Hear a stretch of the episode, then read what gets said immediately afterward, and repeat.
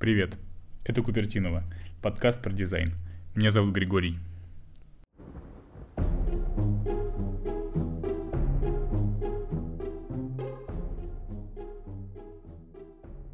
Привет! Сегодня я встретился с Сергеем Королем. Это шеф-редактор Тинькофф журнала, медиа-директор, копирайтер-признак и гонз-журналист.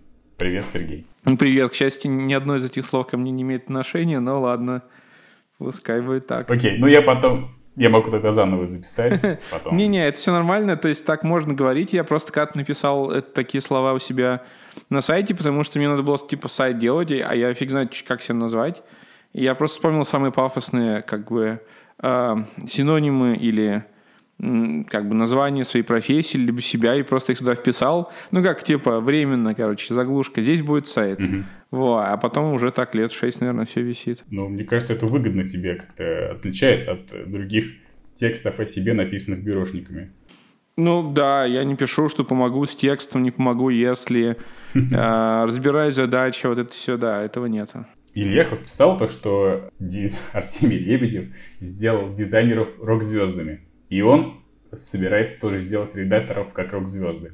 А еще я твой пост видел, где ты тоже писал про то, что посмотрел Дитера Рамса документалку, и в конце ты подытожил то, что дизайнеры — новые рок-звезды. Так кто же тогда рок-звезды, и дизайнеры или редакторы, или, может, рок-звезды, рок-звезды? Я столько рок-звезды, рок-звезды, а все остальные такие ванаби.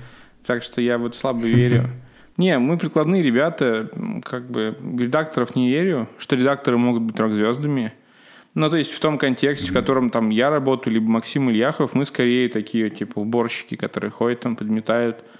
Вот. А дизайнер, она более публичная профессия, и это там ее труда как бы больше людей пользуются, больше способов как-то пафосно себе заявить. Ну вот, кроме того, еще есть какая-то, мне кажется, убеждение у людей, убежденность у всех людей окружающих про то, что писать текст это типа все могут, ну в школе учили, а вот картинки mm-hmm. красиво рисовать или там музыку придумывать, это прям талант нужен, как, не знаю, картины там делать. Ну вот, поэтому так что я думаю, что типа вряд ли... Короче, вот среди бюрошников, может быть, да, можно стать рок-звездой, как Максим Ильяхов. А среди обычных людей фиг знает.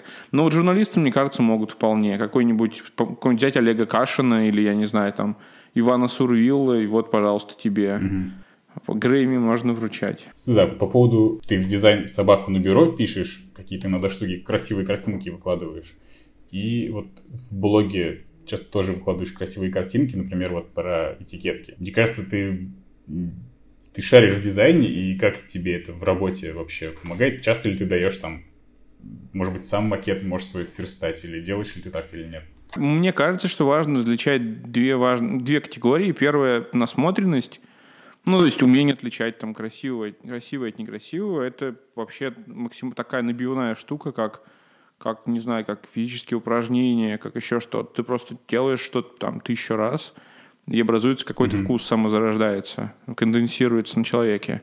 А второе — это умение что-то делать самому. Вот, конечно, я вот не знаю, в плане там какой-нибудь фотографии или этикеток или еще какой-нибудь, или ню фотографии, какой-нибудь другой ерунды, да, может быть, у меня глаз набит, но делать самому это мне очень трудно. Для меня вот скорее там не дизайн примеров, а фотография, которой я увлекаюсь. Mm-hmm. И я там иногда в Твиттере пощу какие-то там не фотографии, фотографии обнаженных людей. У меня есть, был тумблер, mm-hmm. такой тумблер-блог, очень популярный, на 12 тысяч подписчиков – что для тумблера довольно mm-hmm. много, там типа тоже всякая эротика. И вот вроде бы я это все пощу, и там просто тысячами эти все картинки. А когда я стал сам снимать, ну, я понял, что вообще офигенно сложно. Ну, то есть, вот эти тысячи картинок, которые ты посмотрел, не делают тебя фотографом mm-hmm. вообще никак. И прям вот первые там, наверное, годы было прям мучительно совершенно. Вообще непонятно, типа, как, как сделать хорошо. Вот. Так что мне вот как бы в своей работе насмотренность в картинках, эм, то есть не очень помогает. Я могу, конечно, что-то сверстать, там, не знаю, на тильде или там в скетче что-то сделать, очень простое, но это дизайном назвать нельзя вообще никак. Tumblr по-моему, там вроде эротику запретили недавно. Да, его, его, короче, запретили, туда можно постить, но там есть такой алгоритм, который, типа, ищет сиськи, письки, и он довольно быстро все, типа, скрывает, как бы для тебя. Но, как ни странно, аудитория блога продолжает расти. Здесь э, какая штука? С одной стороны, можно всякую, типа, там, не знаю, белье, как бы, алгоритм не срабатывает. А с другой стороны, прикольная штука, там он срабатывает, типа, через час после того, как публиковал, и ты там через полчаса заходишь, а там, не знаю, те же письки, и там типа 400 лайков. Ну, как бы люди успевают посмотреть быстро. И после того, как бы, как, до того, как их скрывает. Поэтому я... Как, короче, все это работает, ну, как обычно. Как, как любой запрет, он довольно быстро обрастает способами его как-то обойти. Нейросети, наверное, прокачаются, и как-то этот промежу... временной промежуток, наверное, сократится. Ну, и не знаю, надеюсь, что Надеюсь, что нет, да. Ставьте хоть небольшую лазейку-то. Кстати, вот если говорить по поводу насмотренности и там умения там делать дизайн, в этом плане вот э, есть такой Сережа Сурганов, дизайнер из Сан-Франциско. Да, да. Мы с ним когда-то работали, даже в двух компаниях под, как бы, практически подряд. Вот, и у него есть клевый метод, который, мне кажется, хорошо с фотографией, например, в моем случае сработал. Ну, то есть, mm-hmm. он говорит, что чтобы научиться делать там, не знаю, дизайн сайта, берете просто фейсбук, делаете скриншот Facebook'а, кладете его подложкой там в Photoshop или, не знаю, еще куда-то скетч и просто обрисовываете его. Ну, прям вот пытаетесь mm-hmm. обрисовать его так, чтобы он, как бы, ваш, ваша картинка выглядела точно так же, вообще во всем, в тенях, mm-hmm. в чем угодно. Ну вот, и как mm-hmm. бы такая совершенно тупая, казалось бы, работа, но здесь нафига Facebook вырисовывать. Но вот, по словам Сергея, это помогает понять вообще, как кнопки устроены, там интерфейс, как, чего, где. И вот с фотографией такое вообще сработало в моем случае. Я вот прям там несколько лет мучился с ней фотографией. Ну, то есть, как бы, вот у тебя есть модель, вот есть голая женщина перед тобой стоит. Как ее красиво сфоткать? Mm-hmm. Ну, фиг знает. Как бы стань так, стань вот эдак. Ну, все-таки какая-то пошлятина получается. Особенно в студии, где там на фоне какое-нибудь кожаное кресло, не знаю, какая uh-huh. тупая там какая-то атмосфера. А потом сработало то, что ты просто отбираешь мудборд перед съемкой, ну, просто набираешь там 15 фоточек клевых, и пытаешься их реально повторить. То есть как бы в той атмосфере, которая у тебя есть, там вот что ты пытаешься сделать. И это прям mm-hmm. учит офигенно и учит видеть, и после уже начинаешь а, немножко как бы уч, учишься немножко думать вообще в этом плане. Вот.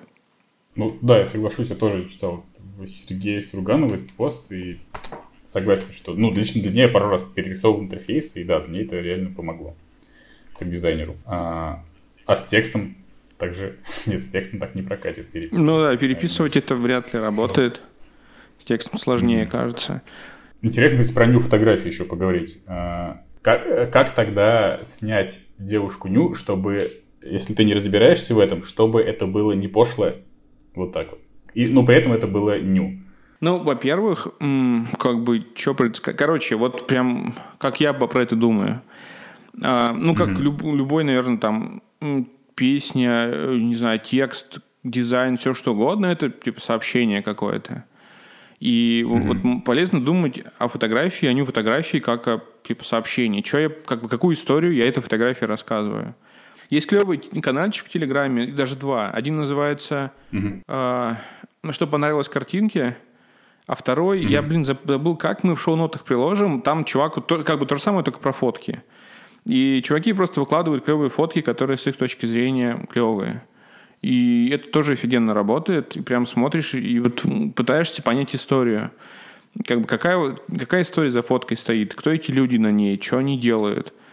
Вот, в целом, как бы занимаясь фотографией, ну, то есть я вообще нисколько не фотограф, не профессиональный, я для себя вот mm-hmm. что понял. То есть, во-первых, а, фотографировать почти всегда интересно только людей. И если на фотке нет людей, то как бы это тоже про людей должно быть. Но я не знаю, как взять какого-нибудь Андреса Гурски, где вот очень известный немецкий фотограф, где у него на некоторых фотках как mm-hmm. бы вообще там города без людей совершенно, какие-нибудь, не знаю, огромные здания, он мастер таких масштабных портретов, ну, пейзажей. Ну, и как бы, mm-hmm. когда вот, не знаю, смотришь огромные здания, там нет людей, ты все время думаешь, блин, а где они все? Типа, что случилось? Почему здесь нет людей? Ну, типа, это закрыто, или это только построили, или там какая-нибудь катастрофа случилась. Ну, то есть, вот он даже mm-hmm. вот так может заставлять люди, о людях думать.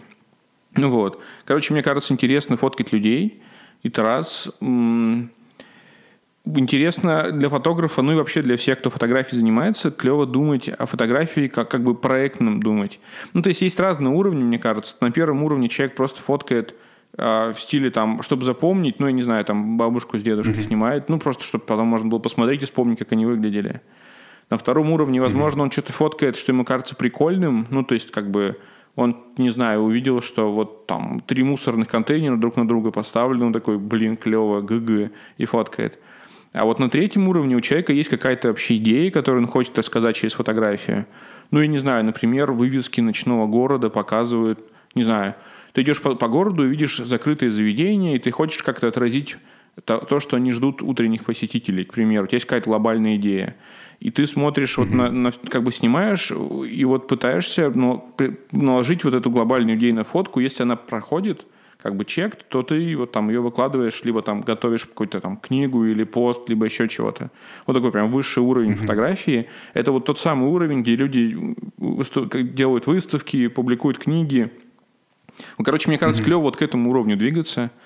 Вот, поэтому можно его для себя вообще придумать, даже если ты не фотограф. Вот есть такой чувак тоже, приложим, дизайнер. Я, я, к сожалению, не знаю его фамилии. Он известен в интернете mm-hmm. как SM Денис. У него даже сайт так называется, smdenis.ru. И он публикует такие mm-hmm. фотки, пленочные фотки из путешествий.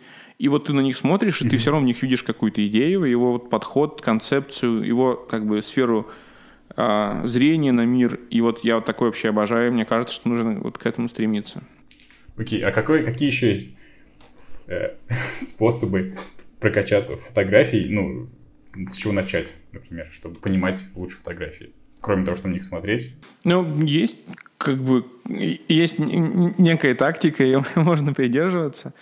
Чего я про себя mm-hmm. могу сказать? И полезно просто найти в своем городе, там, если мы говорим про Москву или там про Берлин, либо про еще какой-то, есть хороший всегда музей фотографии. Вот. Mm-hmm. И полезно просто ходить на все новые выставки, в Москве, например, это мультимедиа, как он, э, МОМА, Multimedia Art Museum Moscow, МАММ, вот, называется. Там туда регулярно mm-hmm. привозят клевых фотографов. Этим занимается специальный человек-куратор. Он прям ищет как какие-то фотографы, привозит их. Вот. И клево просто регулярно ходить на эти выставки, прям себе, не знаю, зайти на сайт, посмотреть расписание mm-hmm. выставок, все в календарь забить просто там на полгода вперед, и там раз-два mm-hmm. два раза в месяц по выходным ходить смотреть на эти фотки. Это офигенно прокачивает, потому что фотография, она вот хорошо смотрится напечатанной, именно не, не с экрана, а напечатанной в помещении. Это прям отдельное качество, там, возможность посмотреть, особенно пленочные, напечатанные аналоговым способом, она вообще по-другому выглядит, чем на экране. Там даже не поверишь, как это бывает. Ну вот, и еще мне кажется, вот, ну, то есть такой тупой, возможно, совет, клево вообще, ну, как я не знаю, трудно стать хорошим фотографом или копирайтером, или редактором, либо дизайнером, если у тебя там плохой маленький жизненный багаж, Поэтому клево себя постоянно помещать какие-то новые там сферы. Не знаю, книжки художественные читать, много путешествовать, там, общаться с какими-то странными людьми просто, там, не знаю, приглашать там, как Артемий Лебедев недавно написал, что он стал людей просто звать гулять с собой. Вот это вообще офигенно. Просто, мне кажется, мозг раскачивает очень круто и вот.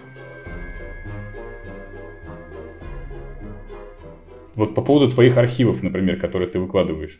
Ну, я просто покупаю на, на типа, аукционах, ну, там, не знаю, какой-нибудь eBay, и тут в Германии есть еще eBay подобные штуки. Я покупаю mm-hmm. старые семейные архивы, этим как бы обычно промышляют. Ну, то есть, с одной стороны, это люди, которые там, я не знаю, у них умер дедушка, вот они приехали какой-нибудь Шпандау, там какой-нибудь старая квартира, заваленная барахлом старым, или какой-нибудь дом садовый. И они нашли там какую-то коробку mm-hmm. полную каких-то фоток. Они такие, блин, выбросить, mm-hmm. что ли? Ну, фиг знает. Выставлю там на eBay. И вот. И таких лотов вообще дофига просто. Там, я не знаю, каждый день появляются десятки. И с другой стороны, mm-hmm. есть прям большое профессиональное сообщество людей, которые вот этим всем барахлом торгуют. Речь скорее больше про какие-нибудь военные фотографии или там еще что-то такое прям, ну, не знаю, нужно как бы узкая категория. Или там транспортные. В Германии есть большое вообще mm-hmm. сообщество людей, которые фоткают транспорт, ну, тип, тепловозы, там, паровозы, mm-hmm. и это обмениваются этими фотографиями. Ну вот, и я за таким гоняюсь. И, есть вот прям отдельная, прям суп-суп-категория людей, это которые и вот ищут военные немецкие фотографии, там, не знаю, 40, 30-х, 40-х годов. И это mm-hmm. все очень дорого стоит. Ну, то есть, типа, этот лот сразу начинается там от 100 евро, и сразу, типа, фух, скайрокетит там, типа, 300-400 там за 10-15 фоток. А я ищу другое. Mm-hmm. Я ищу такую огромную коробку, прям забитую каким-то семейным барахлом. Это не очень многих mm-hmm. людей интересует, поэтому цены на это еще приемлемые. Вот, я покупаю такую коробку и ее разбираю. Часто в ней бывает там 6-7 тысяч слайдов. Ну, слайды – это позитивное пленочное изображение. Вот, и я mm-hmm. это сортирую, на это там уходит, не знаю, часы. Пересматриваю, отбираю там, не знаю, из 6 тысяч слайдов отбираю, ну, не знаю, 300, как бы интересных для mm-hmm. меня. Я их сканирую, у меня есть специальный mm-hmm. пленочный сканер.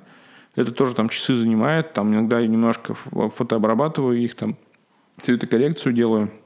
И из 300 я отбираю, может, там 60. И публикую их в блоге. И мне кажется, что это очень интересно.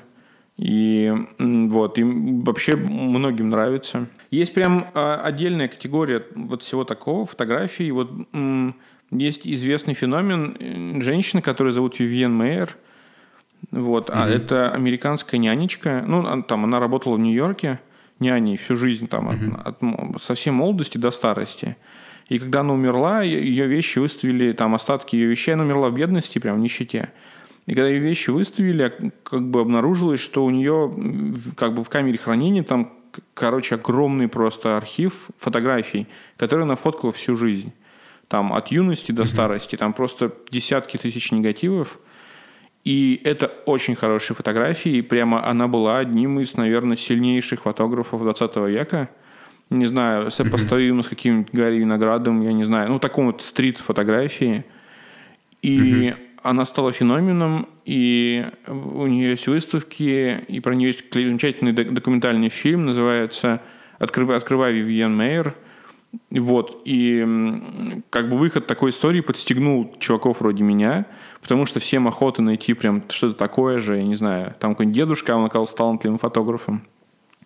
Ну вот, mm-hmm. и э, пока что я, наверное, архивов пересканировал, пересмотрел, ну, может, там 30-40. И из них, наверное, mm-hmm. вот самый первый, который мне попался, он был самый крутой.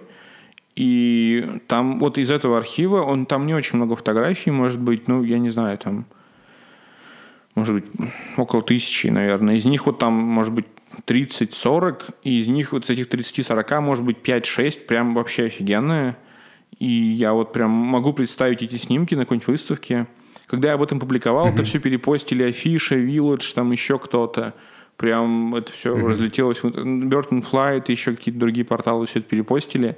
Я был супер горд. Это просто такой, почитал про VMware и пошел, купил за 60 евро какую-то коробку архивов, тут про тебя все пишут. Угу. Такой, блин, офигеть, началось. И после этого просто как бы ничего. Ну, это интересно, как бы я интересно с бытовой точки зрения. Посмотреть, как жили люди раньше, как выглядела банка фанты там в 1975 году, как, не знаю, mm как выглядела машина, как рабо- одежда, рабочие места, отдых вообще. Кажется, что это такой пласт – такой бытовой культуры, который вообще никак не запечатлен толком. И мало, mm-hmm. мало кто знает, потому что как выглядел там, я не знаю, Элтон Джон в 30 лет, все знают там, что куча фоток. А как выглядела обычная немецкая квартира в 72 году, фиг знает. Ну, как бы трудно это понять. И я пытаюсь это как-то показать, мне самому просто интересно. Я понимаю, что это никому не надо толком, но это просто прикольно. Вот. Класс. А не планируешь как-то это каталогизировать отдельно, там теги какие-нибудь повесить, чтобы прям сделать 72-73 год, квартиры, машины? Есть чуваки, которые этим занимаются. Это таким, они делают такие маленькие фотостоки, а, но опять mm-hmm. же, в основном это все на военную тематику. На военную, немножко на транспортную, немножко на всяких как бы общественных а, личностей, иногда какие-то виды города. Ну, то есть они пытаются продавать это как бы стоковым образом, ну, там, а. скачиваешь угу. там, отсканированную фотку и, там, не знаю, используешь ее на обложку там для книги. Но угу. я что-то, мне не хватает на это ресурсов, и так я трачу на такое гигантское количество времени. Вот, поэтому я пытаюсь как-то тоже в какие-то истории объединять. И посты в блоге такие маленькие истории, мол, вот, типа, смотрите, вот, как бы законченная история, вот. Тебе не, не, не набралось еще материал на выставку отдельно этих фотографий. Вот, кстати, у меня есть такая идея, но я, э, у меня есть проектор ну, такой для фотографии. Мгм. Я вот хочу, не знаю, когда-нибудь вот поеду в Россию, хочу взять проектор с собой, взять лучшие там негативы, договориться там в нескольких городах, просто съездить там для друзей бесплатно, просто показать какие-то лучшие фотографии, и вот, возможно, получится. Не знаю, правда, когда, но вот есть такое желание. Так что, если, не знаю, если Класс. среди слушателей есть вдруг, не знаю, чуваки, которые, у которых есть ресурсы, чтобы там меня привести, это ускорит. То есть там вот это все. Я однажды Здорово. читал лекцию об этом в музее фотографии в Екатеринбурге, но там никаких особых показов не было, там просто небольшой круг людей собрался, я какие-то показал лучшие фоточки и привез какие-то лучшие слайды, но в целом пока что это так.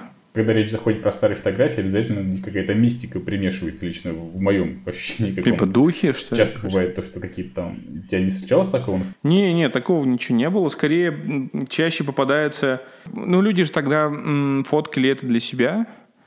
И часто фоткают какую-то домашнюю эротику ноженными. К тому же в Германии там вообще есть такая штука, фрайкерпер-культура называется. Ну, это как бы культура м, голого тела, и люди не стесняются, и в парках часто, и на пляжах, и в банях, в общественных совместно они голыми присутствуют и часто себя фоткают голыми. Какие-то там сексуальные практики тоже иногда люди снимали, ну, типа для домашнего какого-то архива, пользования какого-то. Вот такое бывает, а там мистики, ничего такого. Больше мистики было, не знаю, в посмертной фотографии моего прадедушки, который там у моих родителей хранится, где прадедушка лежит в гробу мертвый, и у него такая рубашка на нем надета белая, похоронная, и она так туго застегнута на верхнюю пуговицу, что она так впивается просто ему в шею. И я все детство, помню, смотрел на эту фотографию, прям физически ощущал, как неудобно, наверное, лежать, когда тебя так душит твоя рубашка, но потом понимал, что как бы деду, про дедушки уже все равно. Вот, это, наверное, самое мистичное, что я Ох. видел. Иногда, когда я читаю твой блог, у меня такое ощущение, что я какой-нибудь Esquire читаю или типа того, ну, в смысле, ощущение от слога и, и от фотографий. Ты никогда не, хот- не, не хотел написать что-нибудь для Esquire или, может быть, писал? Я писал для Esquire что-то, но я уже, я даже не помню, публиковали они это или нет. А, так что, ну, ты- ну, блин, я даже не знаю, мне Esquire что-то никогда не был прям таким, а, не знаю, мейлстоуном, что ли. Вот, поэтому мне трудно что-то говорить. Я вообще не журналист совершенно. И мои попытки там что-то писать для, не знаю, РБК или бюро 24 на 7, они какие-то были странные. И, короче, я в эту сторону про себя не думал никогда. Блог мне больше нравится. Да, кстати, блог я пытался придумать такую игру. Есть же игра Bullshit Bingo, когда там нужно слова собирать. Я пытался э, ну, набрать 9 слов из твоего блога, которые повторяются, но набрал только 4. Так, а ну-ка, ну-ка. Не, ну получится был шут бинго 2 на 2 такой, в принципе. Да, это дюжина, э, едва, словно и э, что вместо слова который. Вот. Мне просто хотелось это произнести. Есть еще какие-то, сейчас скажу, что у меня а, слово «занятно» постоянно именно замечают. И еще меня постоянно дразнит мой приятель Артур из Москвы. Он, пытаясь как бы спародировать стиль моего блога, все время говорит, с одной стороны Ага. там это хорошо, а с другой стороны это плохо. Подразумевая, что я все время пытаюсь как-то уравновесить свою позицию, как бы с двух сторон на нее посмотреть. И а, там какой-нибудь Ян Хацкевич из Москвы все время говорит, что типа это беззубость, мягкотелость и какая-то такая странная подача, которой людям не нужна. Им типа людям нужна а, как бы четкая позиция, там, это говно, это круто, как у Лебедева, там, вот эти пидорасы, вот эти нормальные люди. А у меня такие, с одной стороны, они пидорасы, с другой стороны, нормальные люди. Типа вот. С чем ты руководствуешься, когда одежду выбираешь? Ну, я уже несколько лет ношу только типа монохромную одежду, ну, то есть черную, белую или серую, без цветов. А не ношу одежду с лейблами, не ношу там футболку, на которых написано что-то, название бренда. Там не, не ношу, чтобы там какой-то лейбл даже был виден, футболку с улыбающимся галочка Nike не ношу. Единственное, что обувь, наверное, сложнее, потому что кроссовки, к сожалению, там тоже испорчены логотип. Меня вообще это бесит, на самом деле. Вот это, то есть я- мне очень трудно представить, что я должен заплатить за вещи, носить на себе рекламу этого бренда.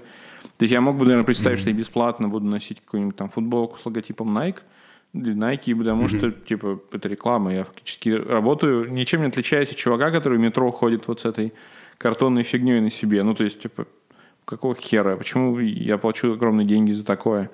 Ну, вот, и поэтому mm-hmm. я стараюсь от этого отказываться. Я очень люблю, уважаю такой а, авангардную одежду, и у меня, наверное, в основном такая одежда классических, там, каких-то вещей, типа джинсов у меня нет, или там еще чего-то такого. Вот, так что, мне кажется, с точки зрения обывателя я одеваюсь странно, но мне это нравится, вот. Как-то так. Еще очень люблю русских вот дизайнеров, мне кажется, что это прям для людей, которые живут в России и там не знают не одеваться у русских дизайнеров, это странно, потому что они очень крутые. И мне очень странно представить, когда человек идет и покупает, я не знаю, э, какой-нибудь бомбер Stone Island за там 50 тысяч рублей, но не идет в Джон Гранж Оркестр Explosion и не покупает там похожий бомбер от чуваков, которые офигенно делают одежду вручную там за 35 тысяч рублей. Мне очень странно. Или там обувь, все что угодно, рюкзаки, все это делается прекрасно в России, клевыми людьми, с душой, не без любви. Вот. То есть какие-то вещи в России проще найти, чем в Берлине? Ну, вообще в Берлине сложно найти, как бы, блин, москвичи, москвички, и отчасти петербуржцы и петербурженки одеваются там много лучше берлинцев, там в среднем. И я даже не знаю, очень трудно найти там другой какой-то город, где там молодые люди до 30 лет в большинстве своем одеваются так круто. Я даже не знаю, может, какой-нибудь Нью-Йорк, наверное, хотя вряд ли. Или, может, там какие-то район Токио какой-нибудь, Хараюки. Вот, единственное, mm-hmm. что можно вспомнить. Поэтому, блин, москвичи вообще офигенные в этом плане. В ценах, ценах масс-маркета есть какие-нибудь дизайнеры э, в России интересные в плане одежды? Ну да, Чтобы... конечно. Ну, то есть... М- я сейчас просто так трудно, я уже там два года не живу в России, я там часть немножко mm-hmm. там подвыпал из этого. Ну, например, у меня mm-hmm. есть приятель-дизайнер в Москве, его зовут Алексей Найденов. У него есть бренд, который называется mm-hmm. Найдал. Он шьет там много разной одежды, и она очень крутая. А, из прям из базовой совсем. Вот есть, например, екатеринбургский бренд Шу, который шьет дождевики, mm-hmm. футболки, еще что-то. А, есть бренд обуви, который называется «Мысли Студия», тоже шьет клевую кожаную обувь. А Эйфа Кастом в Петербурге шьет офигенные кроссовки. Причем по мерке, mm-hmm. которые стоят как Nike. Ну, то есть вот как-то mm-hmm. так. Ну, то есть это единственное, что нет вот какой-то у них пиара, нет там, их нельзя пойти в цветной, хотя в цветном тоже есть русские дизайнеры, ну, там они такие элитные. Поэтому mm-hmm. это вот если человек начинает интересоваться, он начинает как-то подписываться на Инстаграм, потом он ходит на какой-нибудь ламбада маркет, они там стоят, он с ними знакомится. Там иногда ходит просто к ним в мастерскую на чай, пьет чай, разговаривает, ему рассказывают про троих еще каких-то похожих. И как-то он в эту среду входит, mm-hmm. и после этого там, у меня вот сейчас вообще нет, наверное, ни одной вещи от... Ну, есть футболка от какого-то бренда, и все, больше ничего как бы нету. А вот эта одежда по подписке ты тоже как-то писал, это как она, номер там какой-то? Лот 2046. Да-да-да, ты до сих пор подписан на них? Да, я до сих пор подписан, статью тоже можно, наверное, считать отчасти русским дизайнером, потому что его делает русский дизайнер, угу. как его, Вадик Мармелад, Мармеладов, Меломедов, я забыл, как его зовут. Это создатель бренда Лапка, угу. вот были такие гаджеты очень известные. Он делал офигенный... И вот если просто набрать lapka.com, там будет очень клевый дизайн и такой просто совершенно идеально выдроченные фотографии, как вот у Apple. Ну, то есть как бы идеальные ногти, кожа, ретушь, просто все идеально. И вот он таким увлекается. И зайдешь на сайт Лота, там как бы такие же фотки. И сразу видно вот стиль Вадика. Вот. И у него клевый концепт а, типа подписываешься, получаешь там трусы, носки, футболку, свитер, там раз, два, три месяца, там обувь и брюки, ну все что угодно фактически весь, рюкзаки, что только mm-hmm. нет. И получаешь еще разные всякие странные штуки, типа, мне вот приехала татуировочная машинка, например, в кейсе. И она полная, там, вот. весь набор, и чернила, и даже салфетки для протирания кожи, как бы все, прям, все есть. Или какие-то мне приходили триммеры, я не знаю, еще чего-то. Все это очень круто, это довольно все клево, стоит там, ты платишь 100 долларов в месяц, получаешь кучу этого барахла, но мне этим пользоваться трудно, потому что я слишком большой для всей этой одежды. Я не могу носить ни обувь, ни джемперы, ни брюки, ничего. Я могу носить там только трусы, носки, еще чего-то, там какие-то гаджетами пользоваться. Но я все равно предполагаю пока mm-hmm. под, быть подписанным. Мне нравится просто поддерживать это дело – ну вот, а если угу. там вы человек нормальной комплекции, ваш размер одежды там условно L или S, там может быть маленький XL, то можете смело подписываться, вам все это будет нормально подходить, приходить. И можно реально забыть про хождение в нос, за носками в Мюдзи и вот, короче, такое. Появятся еще какие-то такие стартапы или не стартапы, а компании вообще, подписочные одежды? Это как бы, ну, первый такой, почему-то он вроде только один более-менее известный. Вот, кстати, да, мне кажется, что это во многом потому, что вот этот Вадик, Владик, Мармеладов, Меломедов, он сейчас живет где-то в Шанхае, по-моему, и он смог вот как вот этот supply chain построить, вот как бы наладить поставку всего этого барахла от каких-то китайских там компаний, которые это производят. То есть у него есть доступ ко всему mm-hmm. этому, и у него была даже отдельная компания, называлась «Руки».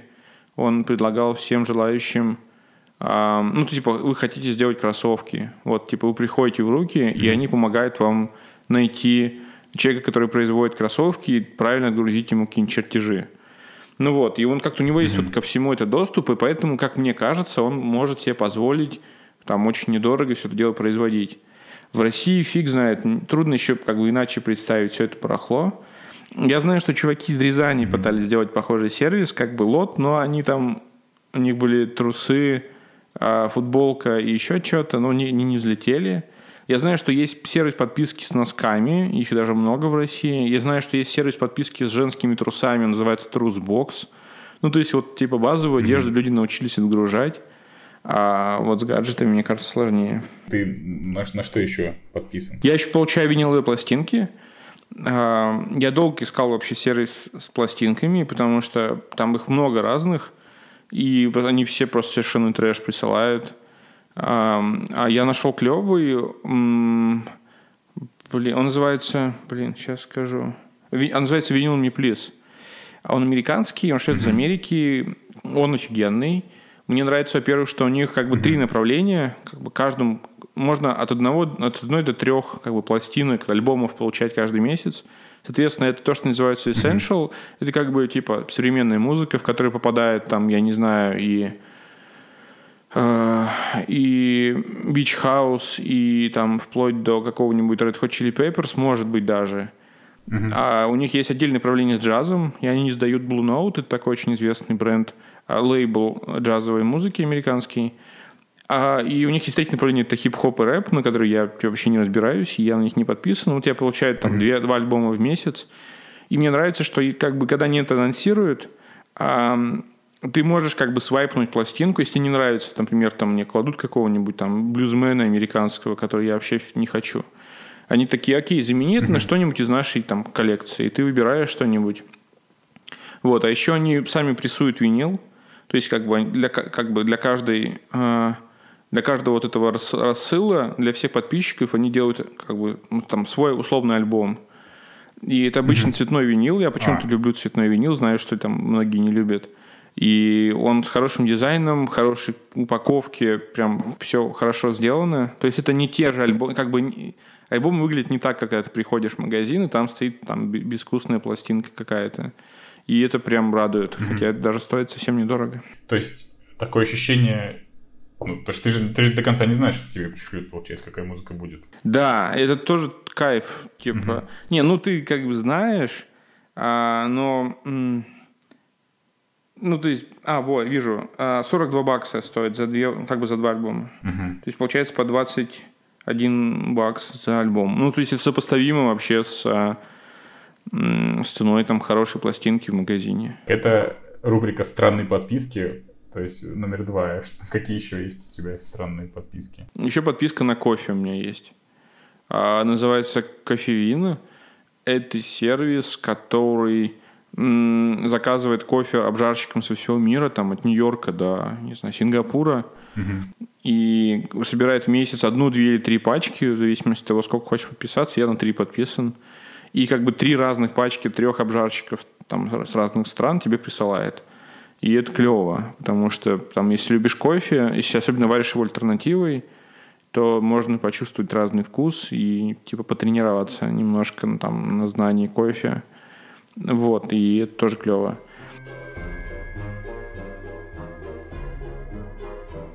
Как, кстати, путешествие во Францию у вас, э, то, что вы планируете поехать во Францию, в французскую деревню пить вино на великах кататься, набрались ли люди?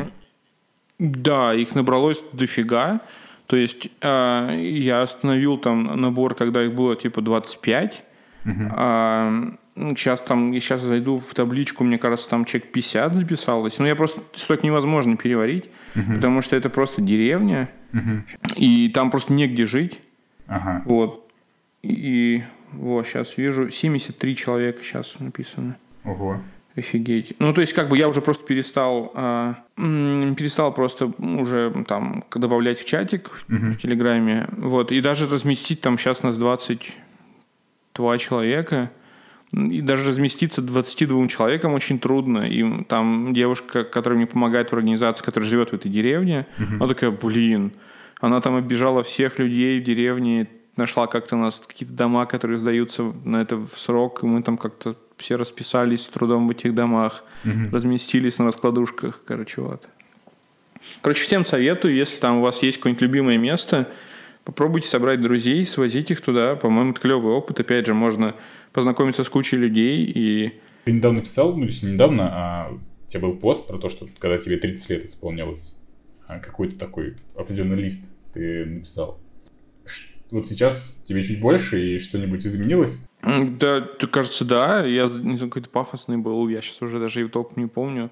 В целом, да, наверное, только добавил бы, наверное, что полезно ходить к психотерапевту. Не знаю, сходить хотя бы там. Mm-hmm. Я тогда еще не занимался терапевтом.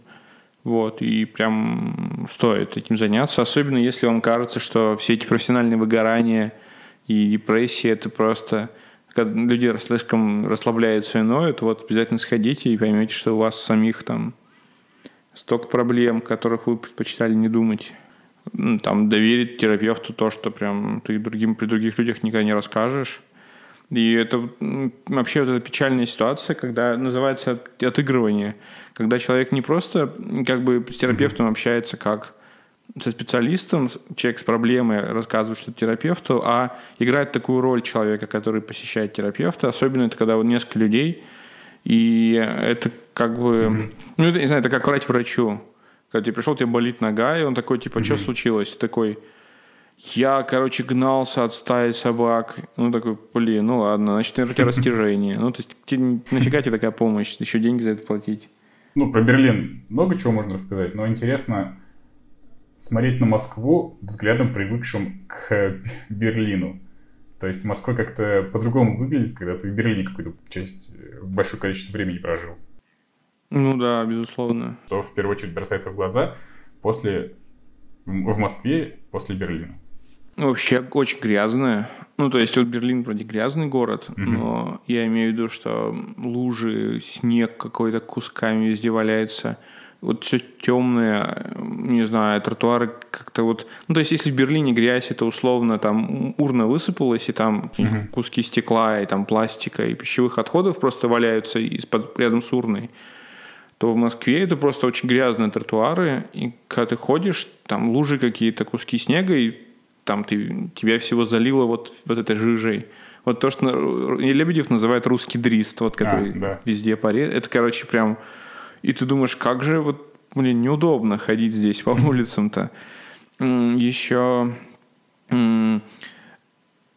какое-то очень чувство такое, как словно город сжался. Ну вот mm-hmm. я не знаю, когда вот тебе некомфортно, не знаю, ты промочил ноги, mm-hmm. холодно, ты сел в электричку и едешь там два часа в Москву, и mm-hmm. вот ты как бы тебе, вот ты замерз, и вот ты просто внутренне сжимаешься, вот пытаясь как-то сохранить силы. Кажется, что москвичи вот так часто живут. В Берлине как-то ты учишь вот этот расслаблять себя. Угу. И это прям... Мне, очень, мне вообще с трудом это давалось. Но вот в Москве я снова сжимаюсь. Еще, конечно, чувствуется, что есть вот Москва в пределах там условно Садового кольца, угу. ну, может быть, отчасти третьего транспортного, ну, то есть как бы от, не знаю, от, от Римской до аэропорта, вот в таких пределах, угу. я имею в виду станцию метро аэропорт, вот там, где типа еще условно есть жизнь. Угу. Но когда ты выезжаешь там какому-нибудь, не знаю, в Беляево или в Бутово, uh или еще куда-то, ты понимаешь, что там просто какие-то спальники ужасные, там ничего нет. А в Берлин ну, какой такой, он равномерный. Ты едешь uh там на электричке час от города, как бы в предел города выходишь, и там тоже есть жизнь. Там люди ходят, и там кафешки, там магазины, там парки, собаками гуляют, на великах можно везде ездить.